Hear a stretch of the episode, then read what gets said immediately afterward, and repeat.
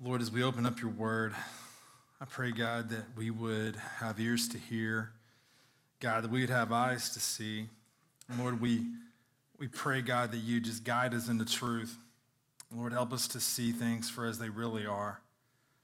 Lord, we thank you that it's only by your power that this can happen. It's in Jesus' name we pray. Amen. If you got your Bible this morning, if you'd open up to Ephesians chapter 1. Ephesians chapter 1.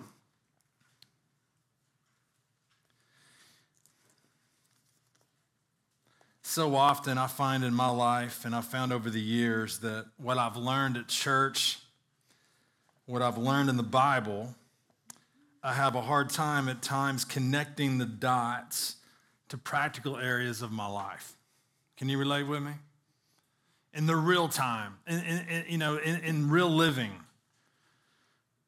I had something to remind me of that last night. I uh, was grateful that uh, Andrew and Sarah invited me and Ann to celebrate my birthday. So we went to dinner with them last night. And uh, we had a really good time. And uh, we were sitting there, and I began to get distracted. And I'm just telling on myself. I began to get distracted. I, there's three teams that I like in sports. I can't help it. I, I like the dogs, I like the Celtics and I like the Cowboys. And that's who I've liked since I've been seven years old. And the Celtics blew it last night, and I'll talk about that later. But uh, but I was in the restaurant and and I wanted it hit me. I was like, what time's the tip off? And I was like 7:30. It was about 7:55 at the time, and I was like, I gotta get a score, and I couldn't get a signal. And I kept hitting it, I kept hitting it, and I would look down and I would look at my phone and, and I would get a score. And I was like, we were down 21 points in the first quarter, and I couldn't understand what is going on. What are they doing? How do you get down 21 in an NBA game in the first quarter? And I was looking at it. Every about three or four minutes, I'd be talking, I'd look down. And I'd try to update it. I was so frustrated for like 30 minutes because I could not get updates. And there was no signal. Well, it, it hit me. There was this horrible feeling that came over me about 30 minutes later, and I was like, wait a minute. There's something behind me. And I turned around and there's the TV. The Celtics and the Heat were like 20 feet from me. And I sat there the whole 45 minutes trying to get updates that I couldn't get on my phone. I was completely disconnected from reality. And as I was thinking about what I was going to share this morning, it hit me and I was thinking, you know, like what we're going to be doing over the next several weeks, we're going to go through a series called Gospel Implications. And the goal of the series is, is living daily in the truth of the gospel. And the prayer is, is this, is that, that we would be encouraged, that we would be trained to live seeking to look at our experience and bring it before the truths that the gospel gives us in Jesus Christ. I tell you, there's a big disconnect for a lot of people that profess the name of Christ. They, they come to church and they hear the truths and they say amen. They have a notebook full of notes. They read their Bible. But, but the prayer is, you know, in, our, in my Bible study group on Tuesdays, we started a little guide, and we're almost done with it. It's, it's called, and, and if you go to our church Facebook page, we're gonna be, I'm gonna encourage you to read a little book. It's not gonna take you long at all. And the little book is called um, A Gospel Primer. It's by Milton Vincent. If you go to our church Facebook page, it's on there already. There's a free PDF you could download of that little guide. You could buy it on Amazon if you wanted to hold something with a hardback but you can get it for free. And that little bitty guide is one's, one man's attempt to seek to apply what the truths of the gospel are to his day to day. And, and you'll find that this will be a companion. I'm going to go about it a little different than he does, but the idea is that every one of us here today that's a believer in Christ are desperately in need of preaching the gospel to ourselves daily. And what that looks like is, is that I'm going to have ways in which I look at myself incorrectly that the gospel has to shape. I'm gonna have ways of looking at you incorrectly that I'm gonna have to put up under in submission to what the truth of the Word of God says. I'm gonna have incorrect understandings of my circumstances that I'm gonna be desperately needing to come up under the Word of God to redefine how I look at my trials. I'm gonna have problems at times not thinking correctly about the future that I'm going to need to submit to the Word of God on. So, what we're going to do is, over these next several weeks, I'm not exactly sure all that we're going to cover, but I've got this so far. We're going to look at today how does the gospel change the way I view myself? Next week, how does the gospel change the way I view others? How does the gospel change the way I view my circumstances? How does the gospel change the way I view my future? How does it change the way I view my behavior? You get the idea. But the prayer is, is that we could live with a sense by the power of the Holy Spirit of not being disconnected from reality of what's truly there in the midst of our life, but that we would be growing in our ability by the power of the Holy Spirit to take the truths that we learn on theology on all of these places, and then we could literally put them in the midst of how we live our lives. Today, Ephesians chapter 1. How does the gospel affect the way I view myself? What I'm going to do this morning is it's a very simple outline. It's really not an outline. Uh, what I'm going to do is I'm going to focus on three words. Three words that I feel like if we understand, we'll have an understanding of the meaning of Ephesians chapter 1, verses 1 through 3. The three words are simple but very profound. We're going to look at these three words. The first word is grace. The second word that we are going to look at here is the word saints. The third word that we're going to focus on is the word blessing grace, saints, and blessing. And, I, and, it's not that they're going to have differences in every single word that are not going to overlap. They're going to overlap because these words are so intricately related. But I think you'll understand a little bit more as we get going here. Let's read the text, verses 1, 1 through 3. Paul, an apostle of Christ Jesus by the will of God, to the saints who are in Ephesus and are faithful in Christ Jesus. Grace to you and peace from God our Father and the Lord Jesus Christ. Blessed be the God and Father of our Lord Jesus Christ, who has blessed us in Christ with every spiritual blessing in the heavenly places. This morning, the first word we're going to really target is the word grace. If you went to just a lexicon, you would read something like this uh, the absolutely free expression of the loving kindness of God to men, finding its only motive in the bounty and benevolence of the giver, unearned and unmerited favor. Grace. We look at a word like grace and we read Ephesians it's pivotal if we're going to correctly understand ourselves. If we're going to live out the gospel, live out the Christian life, it's the power of the Holy Spirit through the power of God's revelation to us in His Word that opens our eyes to who we really are before God.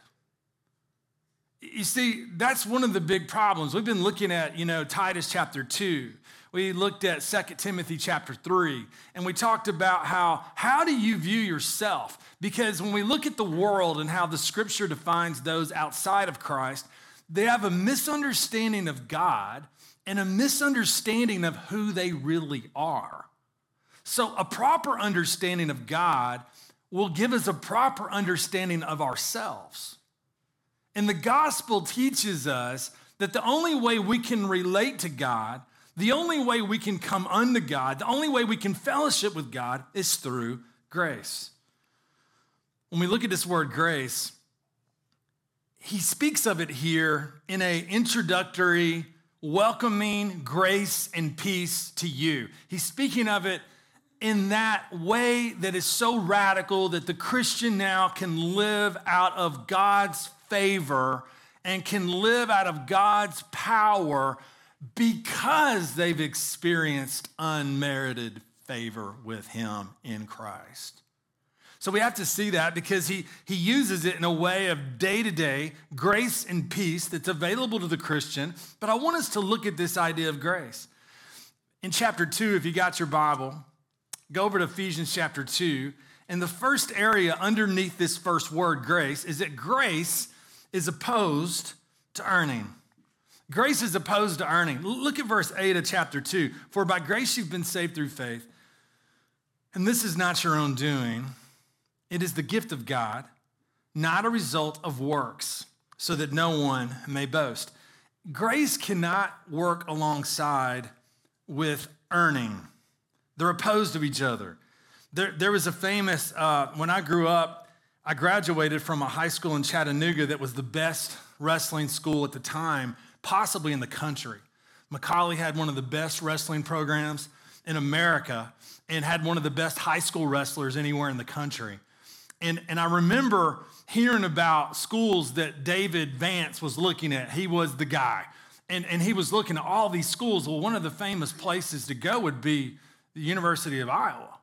Iowa was known as one of the greatest wrestling programs there is, and still to today. And, and the guy that, that won the gold medal, the guy who's now their current coach, Tom Brands, an amazing wrestler. You know what he said? He said, The only thing you deserve is what you earn. The only thing you deserve is what you earn. Now, we immediately, I hope, understand what he means. And this is a great quote and a great motivation in sports, isn't it? It's a great reminder of hard work, a great reminder of, of going after it, a great reminder of you got to put in the time, all that. But the problem is this while we might understand what he means, the problem is many people look at the entirety of their life through the lens of what Tom Brand says. The only thing you deserve is what you earn. And they bring that into their spiritual life.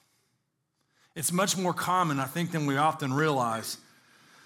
They not only look at sports that way, they see their job that way. They see their marriage that way. They see their parenting philosophy that way. I do this, I can expect this. And at the end of the day, there's a sense of self satisfaction and pride only hard work can bring you. But the danger is you bring it into the gospel of Jesus Christ, you've just ripped the gospel of Jesus Christ apart, and it no longer is good news. You see, when we read this, I was reminded of a, a man that I regard as someone I, I like and it's a sad story. Being here 15 years now, a lot of different people you come across. One gentleman was fighting whether or not to embrace Christianity or to embrace Mormonism. And I'll never forget, I was really excited. I felt like he was seeing the truth of the gospel. And one day we sat in a car out here in the parking lot, and he looked at me and he says, I like the idea of grace. But he basically said, But I can't accept that we do not bring something to the table. The problem with that type of understanding of the gospel, it's a misunderstanding that grace is the opposite of earning. When we come to the truth of Christianity, we are completely reminded over and over that we can't approach God on the basis of earning our way to God. If we feel like we can earn our way to God, I tell you, I think that what is true, a lot of the men that have encouraged and mentored me from a distance, I've learned from, and many of those godly men have stated that in their ministries, the percentage of people that sat under their preaching who came to church on a regular basis, but in the backdrop of their mind and their mentality, they had a mentality that while they approved of Jesus' teaching, while they loved the Word of God, their mentality was that they brought something to the puzzle that brought about their satisfaction before God. It's a misunderstanding of the truth. We get to the book of Ephesians and we read immediately, Cully read earlier, You see these words about being chosen, about being predestined, and you begin to see that the truth of the gospel rests in this declaration by God that strips away anything that we might think we could bring. You remember the rich young ruler in the New Testament? He asked Jesus, What must I do to inherit eternal life? I think one of the sad realities of the rich young ruler is he was expecting an affirmative answer because I think he looked at his life as if he'd done enough. Jesus' answer completely turned things on its head in his life. You remember the Pharisee in the temple? As he looked at the man who was in need, he thought to himself, God, I thank you that I'm not like other men. He looked at himself as good, but the gospel of grace comes against all pride and self sufficiency. We live in a day where it's the way we live. I mean, it, it, it's sort of a social accepted norm if you're good at sports to flex on your opponent, to step over him, to look at them like, look at me, sort of like, look at how we live, look at me, look at how I act, look at who I am, look at my talent, look at my ability. And friend, if we bring that into our understanding of Christianity, we have no gospel at all. None at all. The gospel comes against self effort. The gospel comes against self meritorious effort that thinks that God would somehow approve me. But I tell you, one of the subtle things for even people that would discount a gospel of self works is that sometimes, even in a Christian climate, we get a sense in our life of, you know what, I'm a pretty good Christian. You ever fallen into that trap? I'm a pretty good Christian. I, I'm, you sort of get impressed with your own ministry, your own involvement your own devotional life, your own dedication. But what does the gospel do? The reflection on grace gives me perspective to understand who we really are, to understand our need. And the gospel grounds us because as we gaze into the wonder of Christ, it strips us of pride and it strips us of self righteousness. I want to encourage you when you read the scripture, read it devotionally, read it worshipfully, and continue to ask yourself the question what am I learning about God? But what am I learning about the reality of humanity? What am I learning about me? What am I learning about the nature of man apart from God and what it does as we continue to grow in the truths of what God has done for us in Christ is it guards us against the fleshly temptation to boost ourselves up. I tell you, have you ever noticed? You know, I appreciate the birthday greetings. 49. Wow. It hit me. 49. And, and you know what? I'll tell you something. Maybe you've gone a little further than me in the Christian life, but I find my flesh is no better than the day it was the day I came to Jesus Christ by grace through faith alone. And if anything, my flesh has shown me it has not gotten any better, it has gotten worse. And I'm tempted in my fleshly disposition to rely on myself rely on what I can do and what I am in desperate need daily is to be reminded through the Word of God of who I am standing before a holy God. It's antithetical to works. In Romans, it says in chapter 11, verse 6 But if it is by grace, it is no longer on the basis of works. Otherwise, grace would no longer be grace. So, so grace is opposite to works, but grace leads me to humility. You see, the more I'm exposed to the grace of God, the more I grow in my understanding of what Jesus has done for me, it changes my understanding of myself at the core level, and the Holy Spirit is gradually making more, making me more and more humble. I tell you, it's interesting because the Holy Spirit is growing me to see who I really am. If it's of me, it leads to boasting. But if it's not of me, it produces within me not a proud disposition, but a needy one. Not a powerful disposition, but a humble one. Not a prideful disposition, but a broken one. Because I'm realizing who I really am. I tell you, we're going to be looking at how this relates to other people, but some of this stuff's going to overlap. I tell you, have you ever thought about how when you get goofy in the way that you think towards other people, and when I say goofy, I'm talking about fleshly and sinful, you've lost sight of who you are. You've lost sight of your own need of the gospel of grace.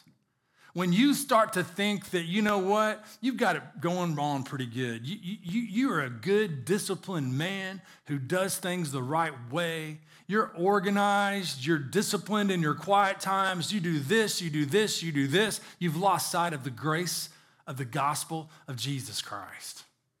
And what are you in desperate need of? What am I in desperate need of? Not just hearing sermons on an occasional basis not just listening to Christian podcasts or my favorite preacher, but what am I desperately in need of? I'm desperately in need of evaluating my own heart through the light of the Word of God as to what Jesus reveals to me.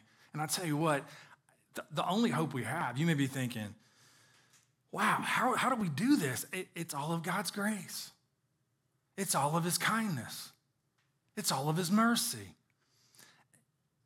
humility, understanding who I really am, humility that begins to grow me in gratitude as I continually reflect on what Jesus has done for me in the story of the gospel. And when he says, Grace to you and peace from God our Father and the Lord Jesus Christ, it's reflecting on the reality that God's unmerited favor is the only way I could stand before him the only way I could stand approved is through the imputed righteousness of Jesus Christ to my account. The only way I could experience peace with God is that peace that flows out of the grace that Christ has brought me. You remember in the Sermon on the Mount, Jesus says in Matthew 5 3, Blessed are the poor in spirit, for theirs is the kingdom of heaven. What does it mean to be poor in spirit? He's not speaking about economic poverty. He's speaking about the location of our poverty being in our spirit. It's a disposition before God that recognizes how bankrupt we really are apart from His grace. And that disposition changes the way I live. It changes the way I look at others. It changes the way I look at my kids. It changes the way I act in marriage. It changes the way I deal with those people we might label as annoying, difficult people. It softens me, it gives me a different perspective. But this grace is not only antithetical to works, it's in the meritorious sense, it's, it's not only that which leads me to humility, but this grace is the basis of how I live the Christian life. Look what he does. He says, Grace to you and peace from God our Father and the Lord Jesus Christ. Blessed be the God and Father of our Lord Jesus Christ, who has blessed us in Christ with every spiritual blessing. We look at this in Ephesians, and, and what we find is in, in verse one, I jumped over it. To the saints who are in Ephesus and are what? What's the next word? And are faithful in Christ Jesus. I love this because grace is that which enables faith and faithfulness. Thought about that? Here he's writing to the people who are faithful in Christ Jesus. And the interpretive question is Is he speaking about them as trusting and having faith, or is he speaking about them as trustworthy and being faithful? But no matter which way you go with the interpretation here, it's grace that enables faith. It's grace that enables faithfulness. When we read Ephesians 2 8, 9, and I read it for you earlier, we read that it wasn't by our works that even our faith is a gift of God, when you begin to see that even the faith that you believed with in Christ was not something you could come up with on your own, you were in need of God's grace to even believe. What does it do? Does it boost your sense of what you bring to the table in the Christian life? Or does it boost your sense of gratitude and rejoicing in who God is? It changes the way you look at it. You may be here today thinking, you know what? well, I'm not as bad as this other person. You may be tempted when you look at the indiscretions in other people's lives to think, you know what, I've got it together. But the beauty of the gospel is when we reflect on it, it's not just faith that's a gift of God. Even faithfulness in the Christian life is what? It's an enablement by the grace of God. You see, when we look at this in the, the view of the Christian, not only am I enabled to believe, but enabled to be faithful, but I'm established in, in peace and I'm enabled to be peaceful. None of this is of me. So the first word we see is grace. The second word I want you to look at this morning is the word saints. When we think of the word saints, I want you to chew on this and think about what are the implications for me as an individual and how I live. Before we get into the word saints, I want you to think about this idea of grace how it changes our perspective, it changes our disposition to people, it changes our attitude towards criticism, it changes our perspective of being self assured to completely dependent. It changes me as a parent. It changes me as a husband. It changes me as a friend. If I think that I'm a pretty impressive fella, I'm not going to be real dependent upon God in the difficulties of marriage if I'm pretty impressed with what I bring to the table, do you think it's going to affect the disposition I even hold to my teenagers? If I see myself in complete need of the grace of God, do you think it's going to affect the way they view a humble or a proud dad? I tell you, when you look at this, it's everything because so many times the way we not only see ourselves, the way we carry ourselves is a call to run to the Word of God to teach the gospel to ourselves and be reminded of who we are, to be reminded of the truths that hold us. We get into this word saints, and it's much more the same. We got to move along here. We could probably spend a lot more time in each one of these, but the first the first thought about saints is, is the misconception. How do we often think about sainthood? We often think about sainthood through the lens of the Roman Catholic Church. And I will tell you boldly the Roman Catholic Church misses a lot of things, but misses this completely, like as much as any other idea. Be- because when you look at this term, the way the Roman Catholics view this is they believe that a saint is basically a person who has led a life of heroic virtue.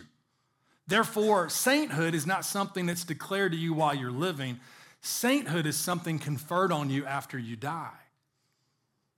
But there's a big difference when you look at the New Testament. It doesn't carry that kind of view at all. It speaks of those who are believers in Christ as saints. You remember when Paul was in prison in Philippi and he writes and he is up under the, the rule and the reign of Caesar because he's imprisoned. And then we see this remarkable transformation the gospel brings at the end of the letter. Fascinating. In chapter four of Philippians, Paul says, Greet every saint in Christ Jesus, every saint in Christ Jesus. And then he says, The brothers who are with me greet you. Now, That's a fascinating phrase. And then he says, All the saints greet you, especially those of Caesar's household. Now, if you're reading there, curiously, and interacting with the text, you're like, what are you talking about? How are there saints in Caesar's household sending their greetings? Because there's this miracle of the grace of God that had impacted the very people that Paul was imprisoned by. And now they've not just gone from enemies of the gospel and those that are servants of Rome, they're now saints in Jesus Christ. So we've got a misconception sometimes. But another reality of this about sainthood is we see this marvelous union. I was reading one commentary on this. And when we think of the word saint, it said it has its roots in the Old Testament, which speaks of God choosing a people from, from among the nations to be my kingdom of priests and my holy nation.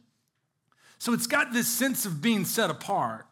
But then there's a, the roots of it are Old Testament. But positionally speaking, how are we a saint if we're people that struggle? because we're not a saint because of what we do, we're a saint because of who we are now attached to in union with Jesus Christ. You see, the, the miracle of this, the commentator says positionally, we are holy because we are united with Christ.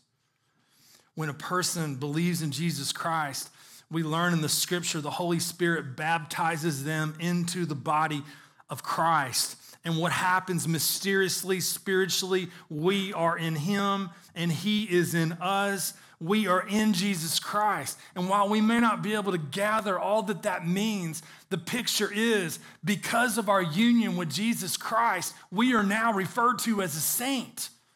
We now are in Christ. When God the Father looks at us, he no longer sees our sinfulness, he sees the righteousness of Jesus Christ that covers us. We're saints. But you know what? There's a mystery in this. How does he refer to these people here in Ephesians? In verse 1, Paul, an apostle of Christ Jesus by the will of God, to the saints who are where? In Ephesus. I love this. I love this because in, in the same commentary I was looking at, this is a really good point because you've got this mystery here that we are not only in Christ, but we are in Scottsboro. These Christians were not only in Christ, they were in Ephesus.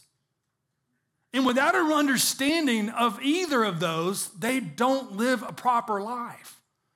If they only understood who they were in Christ without recognizing God's call for them to practically live out the truth of the gospel, they wouldn't look at the fact that they're in Ephesus. But if they only look at the fact that they were in Ephesus, they would get so mesmerized by the culture and so mesmerized by everything around them, they would lose sight of the spiritual reality that they're located in Christ.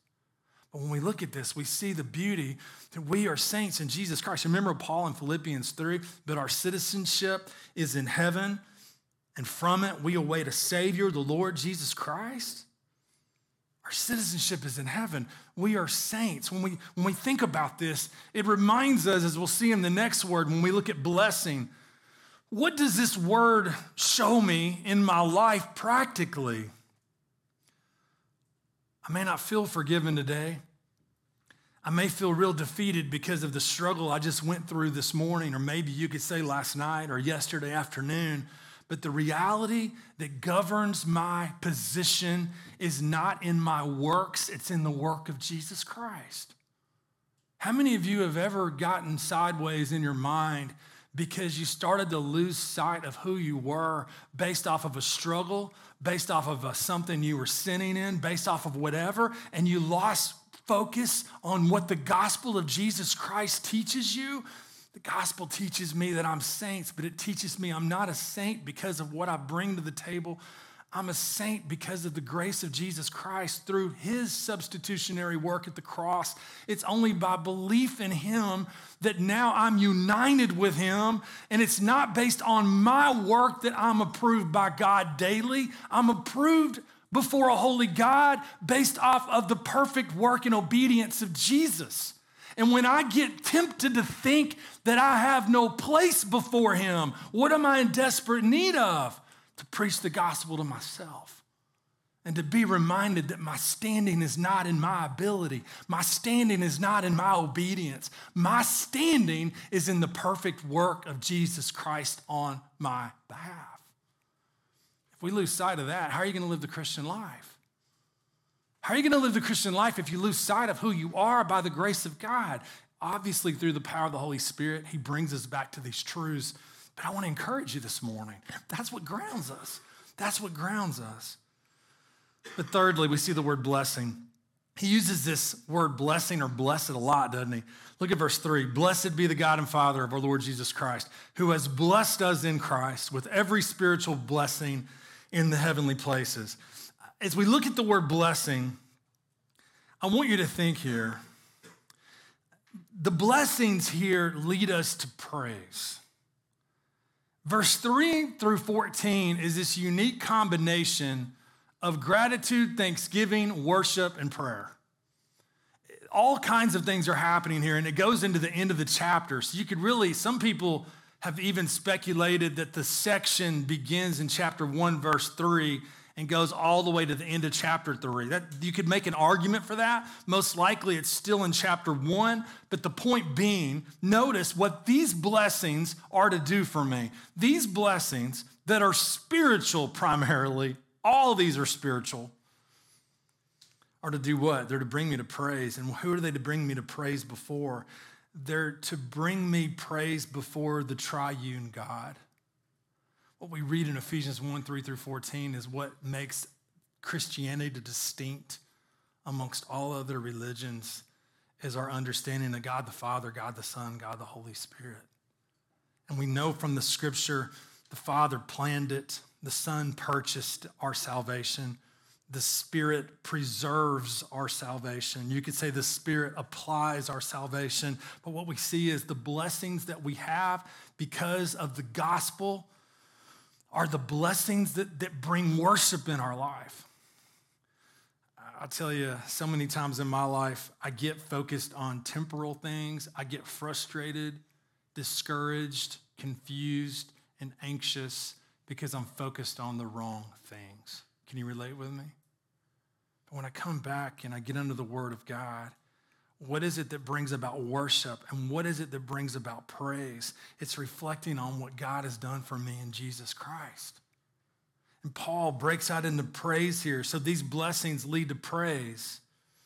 But I want you to see something else. These blessings, again, just like we saw with saints, these blessings flow out of being in Christ.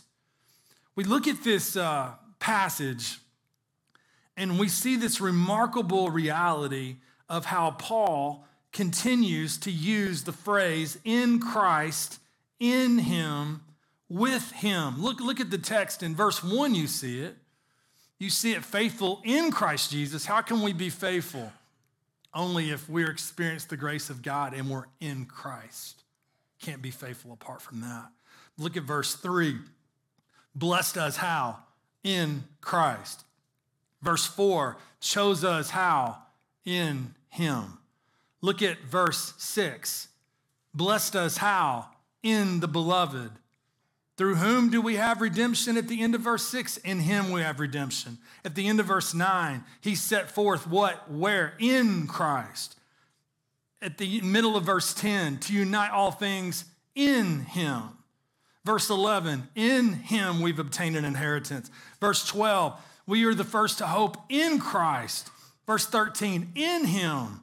You go on down to the middle of verse 13, the gospel of your salvation and believed in him over and over and over. You see this kind of language. And here's what's fascinating if you took the epistles of Paul and you looked and searched for in Christ, in him, in the Lord, guess how many times Paul uses those phrases? 216 times in his letters. You think that's significant? now, now, think with me. One scholar said it like this He said, It's only when the Spirit joins us to Christ and we are engrafted into his body that we can participate not only in Christ's benefits, but in Christ himself. Listen to some of the ways this is used.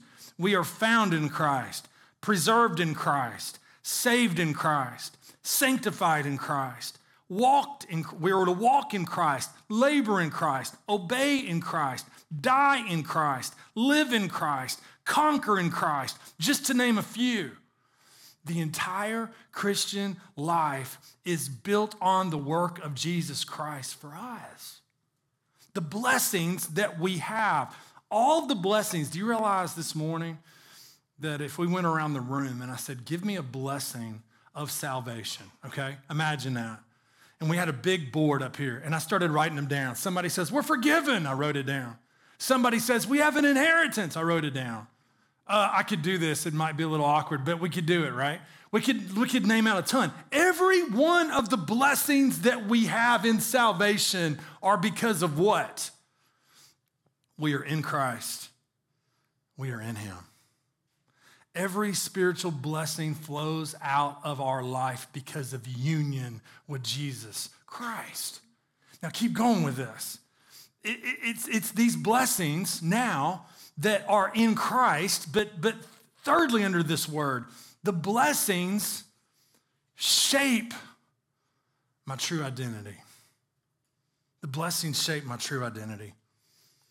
You may be like, what do you mean? You see, if we were to like list out some of these categories here, we could put things like this. I mean, this would just be a generic. I'm blessed with all spiritual blessings. I'm chosen, adopted. I'm a child of God. I'm favored by God. I'm completely forgiven. I'm included in God's plans. I'm an heir of God. I'm sealed with the Holy Spirit. On and on and on and on. Those realities in verses 3 through 14 change the way I look because I tell you what, in my life, I don't know about you, but you know where I'm tempted to find my identity?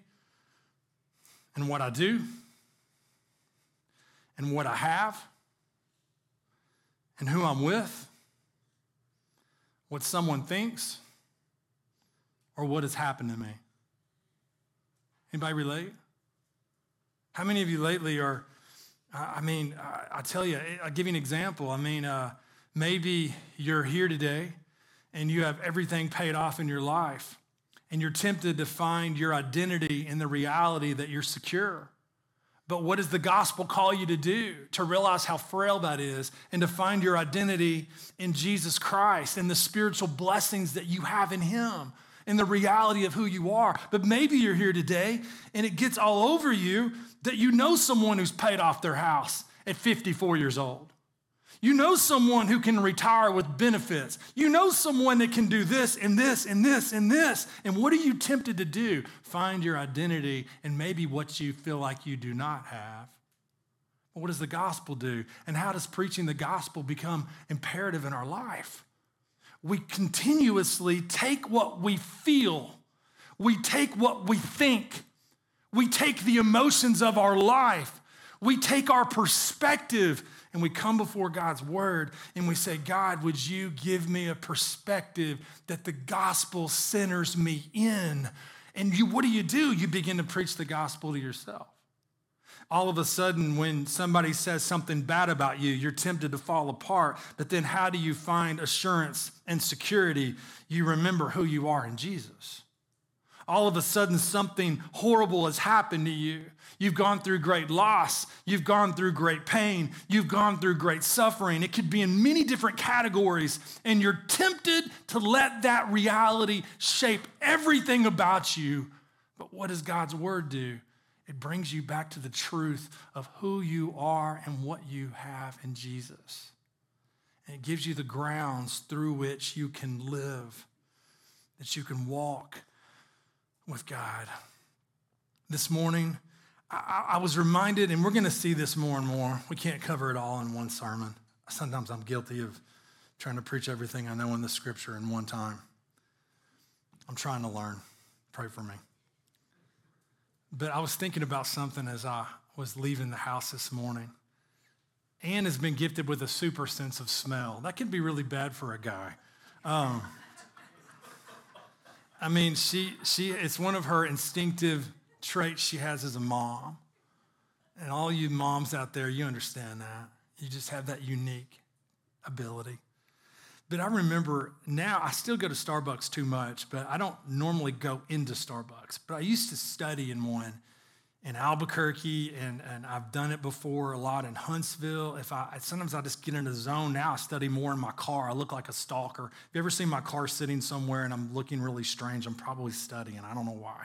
I just stay sometimes for hours in a car. And I, but I would come home and she'd be like, "Where have you been?" And I'd be like, "What? What'd I do?" And she'd be like, "You've been to Starbucks." I'm like, "How did you know that?" I don't have a cup. You can't smell, I'm far enough away from you, you can't smell my breath. What, what do you know? I, I just, you smell like it. I had been in Starbucks so long that it literally got into the fabric of my clothes.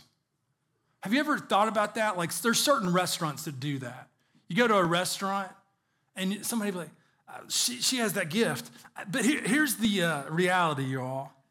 Here's my prayer I pray, not only in my life, I really believe that, that being presented mature in Christ, the idea of growing in Christ, is growing and seeing the centrality of the saving work of Jesus Christ and putting it in every area of my life. I was thinking about, think about a teenager.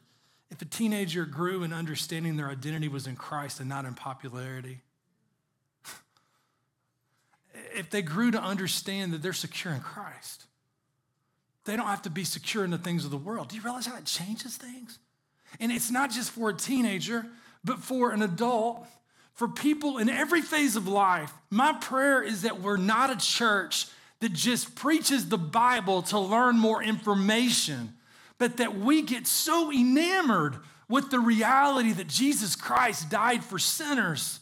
And through his sacrificial death, I am free and forgiven. And we're so enamored and changed by that that it has an effect on every outlet of our life.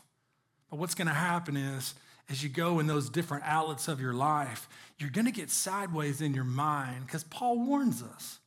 He says, Don't be conformed to this world. But he says, Be transformed by the renewing of your mind. And what that's going to take is a daily discipline of coming before God and preaching the gospel to ourselves as it relates to how we look at the world. Would you bow your head?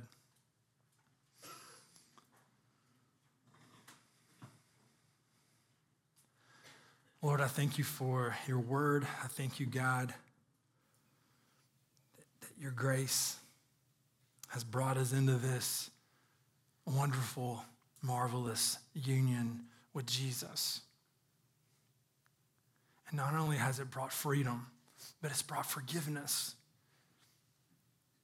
And Lord, no longer do we have to fear your judgment. We don't live in order to receive your favor, we live because of your favor.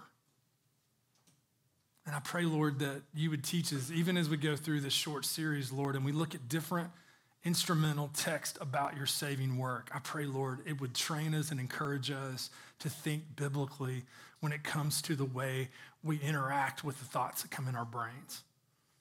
I pray, Lord, that it would train us and encourage us the way we are friends to others in the body of Christ.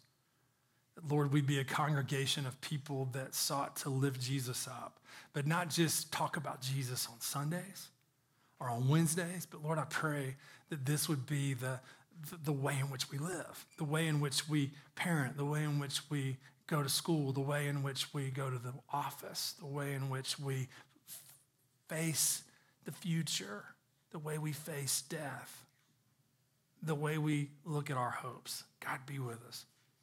It's in Jesus' name we pray. Amen. You'd stand with me. In these last few moments, Charlie's going to be to my right in the hallway there.